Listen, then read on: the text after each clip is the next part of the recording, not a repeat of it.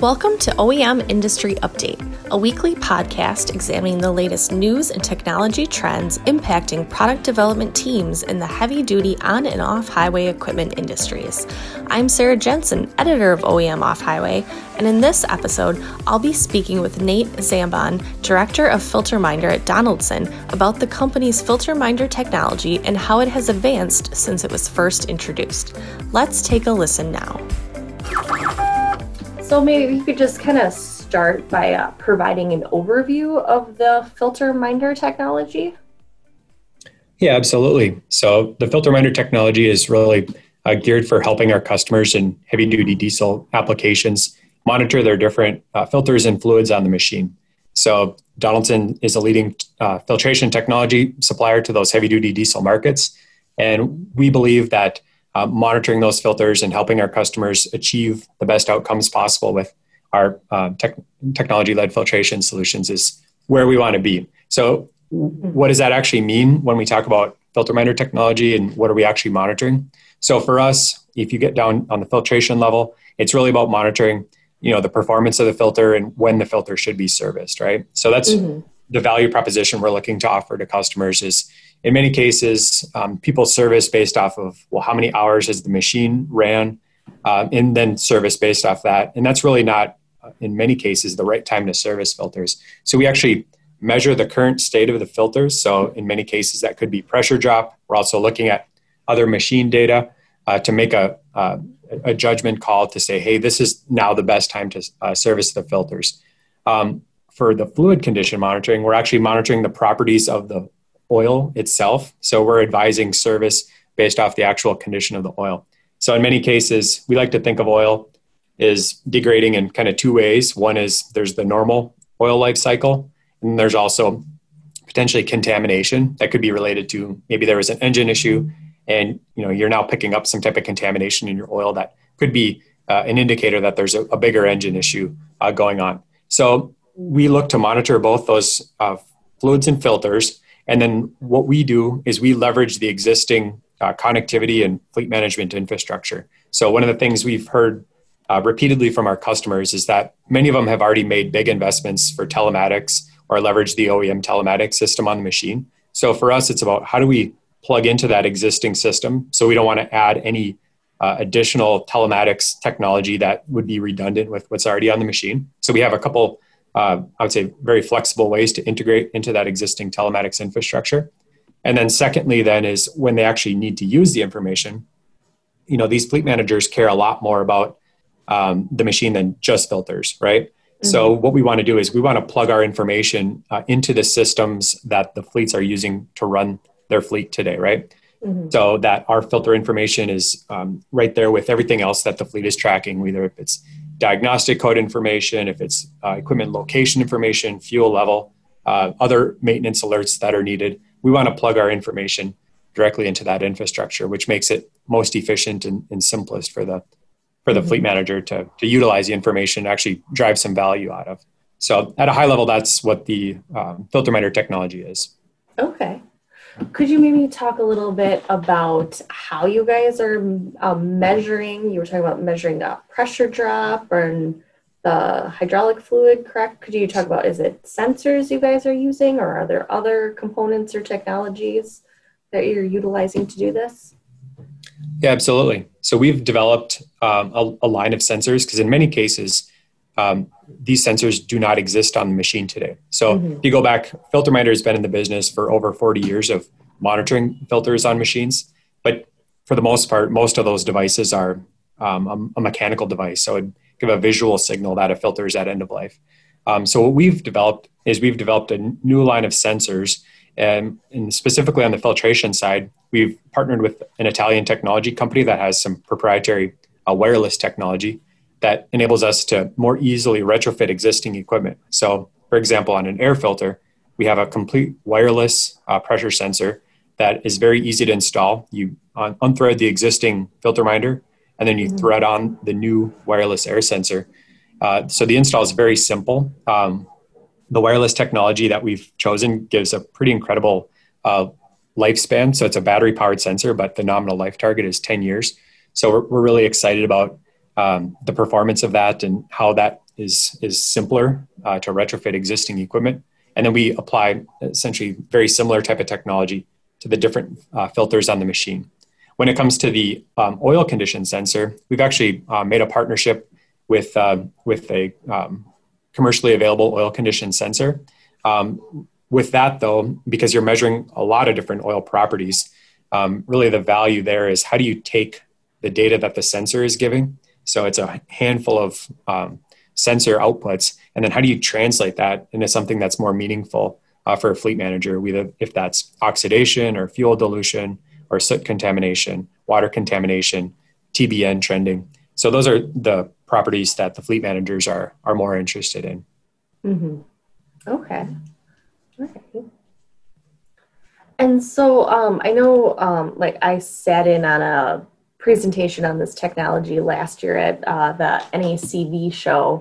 Um, is there how is there have there been any changes to the technology or advancements of it since then, or how have you guys been kind of working to maybe progress the technology or um, maybe apply it to other applications or yeah great question so at nacv last year mm-hmm. uh, we were um, still in, pretty heavy in the development on the air um, monitoring solution technology. So since then we've officially commercialized the air solution. So that is something that's available now. Um, the biggest advancements there have really been around um, enhancing our analytics capabilities. So developing uh, further improved uh, algorithms for uh, making sense of the data that we generate or, or, and are collecting from the filtration system. So that's probably the biggest enhancement uh, on the air filtration solution, as well as if you think about some of the uh, large mining truck applications that might have multiple air cleaners per truck. Um, mm-hmm. We've enhanced our solution to be able to to uh, support those type of, of customer applications now as well. So that's probably the biggest enhancement on the air side.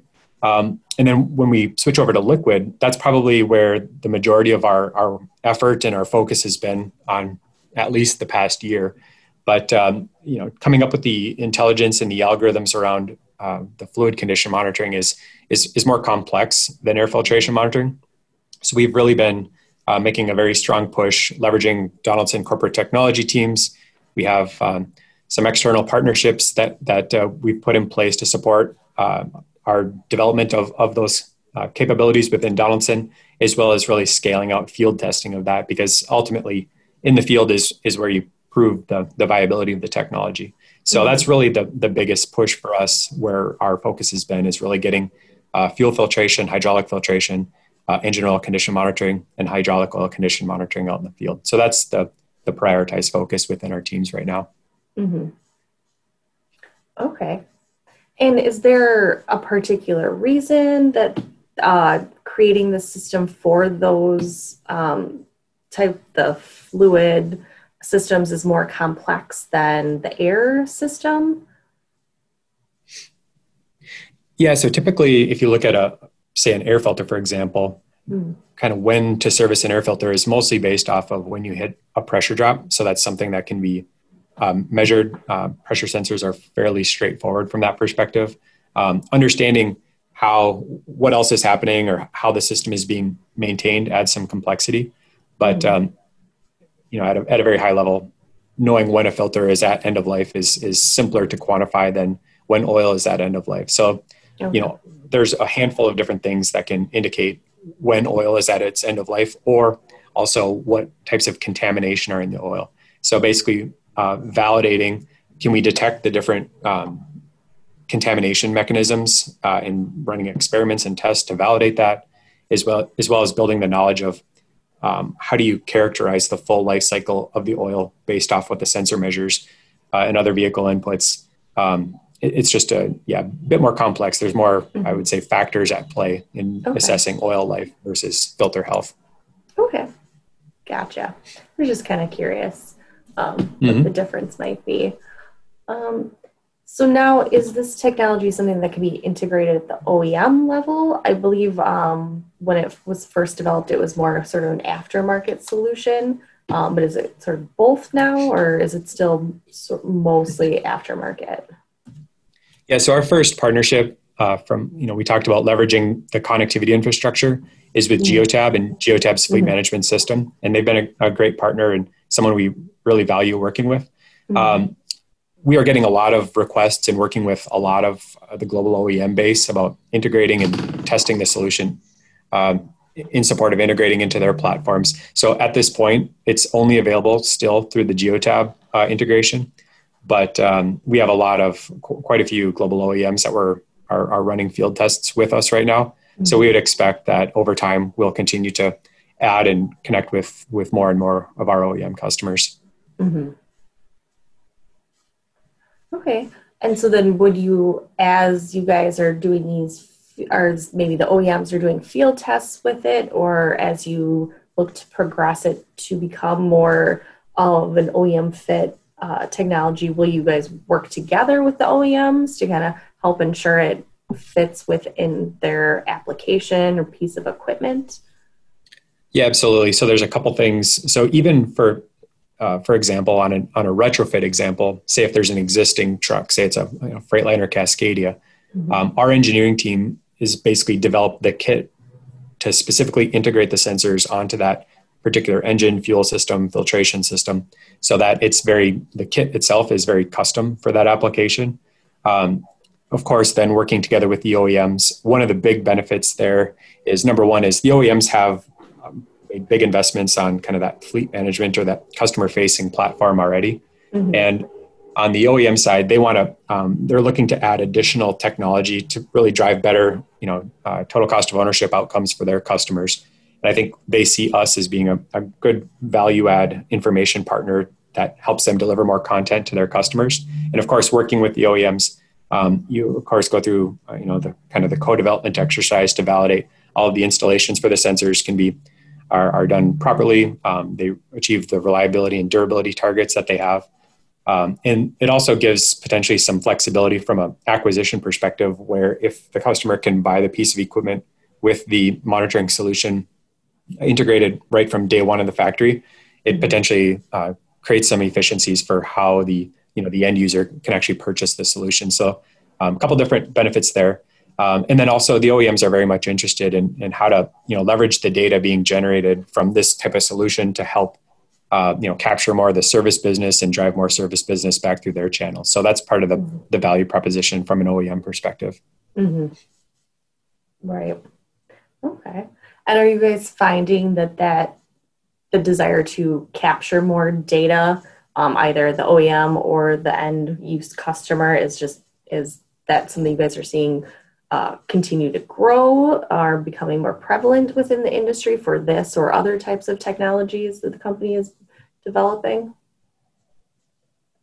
Yeah, absolutely. So that's one of the primary reasons why many companies and organizations have put these telematics investments in place is it creates a kind of enables uh, you know a lot more i would say data or data utilization so you can actually get data from the machine to help drive act, you know maintenance when it's actually needed or actions when it's actually needed.